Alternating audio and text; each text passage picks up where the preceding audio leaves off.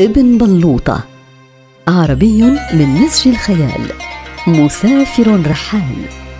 جال أقطار العربان. يجمع قصص تلك البلدان.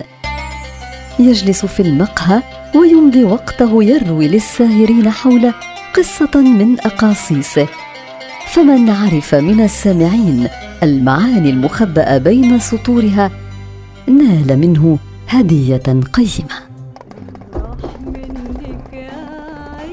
علمتم أن سامي قد عاد من السفر؟ متى عاد؟ لقد وصل منذ نصف ساعة ولكم كانت دهشة زوجته كبيرة عندما رأته أولم يتصل بها قبل حضوره؟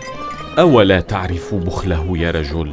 حين سألته زوجته عن عدم اتصاله بها أجاب ما المنفعة من ذلك وأنا آت أكلمك وجها لوجه هو فعلا مثال البخل ويشبه ذاك التاجر الذي سافر مسافة يومين ليبيع جماله في مدينة بعيدة ووعد زوجته أن يرسل لها برقية فور نجاح مهمته وقبل عودته.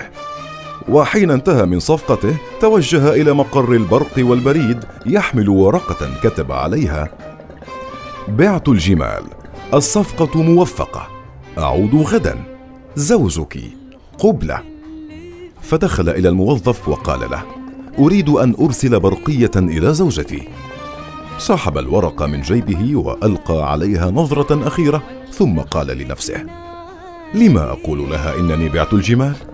هي تعلم أنني أتيت لهذا فشطب عبارة بعت الجمال ثم قال زوجتي تعلم أنني لست غبيا فلن أبيع الجمال إن لم تكن الصفقة موفقة. فشطب العبارة من برقيته.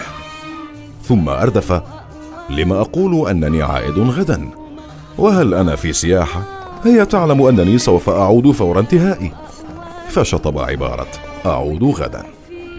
ثم قال ومن يرسل برقية لزوجة غيري فهل من الضروري أن أكتب زوجك؟ فشطب كلمة زوجك من الورقة. ولم يبقى على الورقه سوى كلمة قبلة.